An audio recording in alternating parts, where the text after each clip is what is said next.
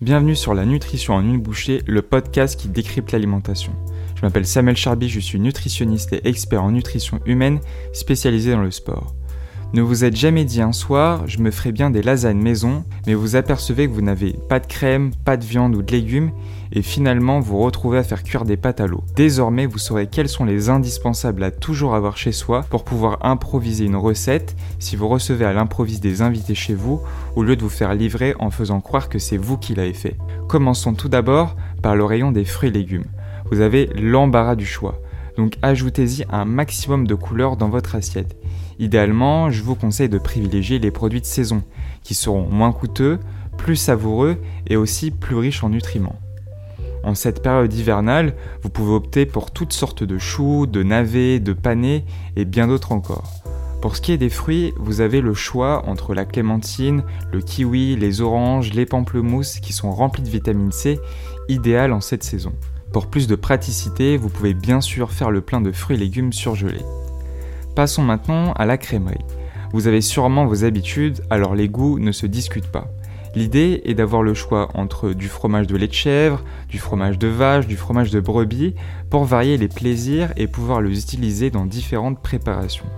Pour ce qui est du lait et des yaourts, vous pouvez aussi opter pour des produits végétaux si vous êtes intolérant au lactose, ou bien avoir le parti pris pour des yaourts de chèvre ou de brebis.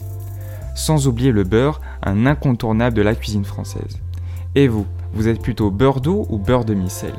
Penchons-nous désormais sur la viande et le poisson.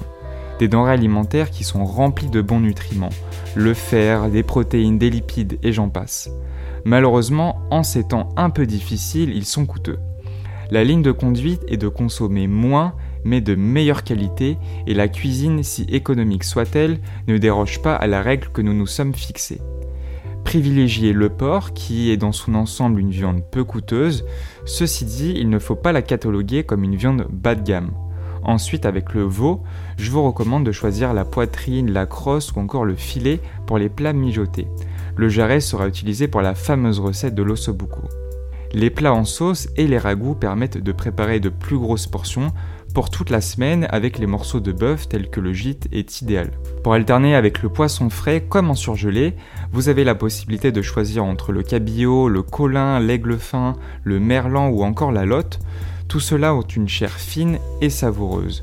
Le saumon reste tout de même un poisson assez coûteux, mais si vous optez pour la truite, ils ont quasiment le même goût tout en étant plus accessibles. Sinon, le maquereau, la sardine et le thon en conserve sont une très bonne alternative. Pour les végétariens, je ne vous oublie pas, les sources de protéines sont multiples. Vous pouvez vous tourner vers le tofu, le sétan, les algues, les fruits à coque, les œufs ou bien encore les céréales.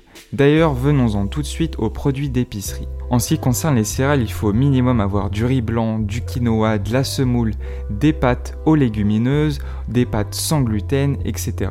En ce qui concerne le pain, privilégiez celui complet à l'épeautre, au seigle, au céréales, etc. Pour les épices et herbes aromatiques, je vous conseille d'avoir absolument chez vous du curry à sa belle couleur jaune très utilisée dans la cuisine orientale et asiatique. Il y a aussi le ras el hanout, un mélange composé de 20 épices différentes originaires du Maroc. Et si vous aimez le pain d'épices, les pâtisseries orientales ou encore les spéculoos, vous l'aurez deviné, la cannelle est un incontournable de votre cuisine. Encore une fois, cela dépend de vos goûts, donc faites-vous plaisir en achetant du paprika, du cumin, du piment, du poivre, du curcuma, ce qui vous plaît.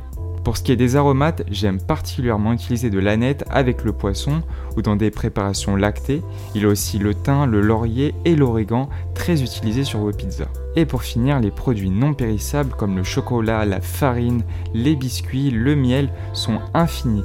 Donc n'hésitez pas à alterner entre différents produits pour bénéficier des avantages nutritionnels de chacun. Voilà, c'est déjà la fin de ce nouvel épisode de la nutrition en une bouchée. D'ailleurs, si vous écoutez ce message, c'est que vous êtes resté jusqu'au bout, alors un grand merci. Si vous voulez, vous pouvez me laisser un avis sur Apple Podcast et me mettre une note sur Spotify et partager cet épisode autour de vous. Si vous avez des idées de sujets que vous aimeriez voir abordés, dites-le moi en commentaire ou bien sur les réseaux sociaux sur Samuel Charby Nutrition. Je vous dis à la semaine prochaine pour un nouvel épisode.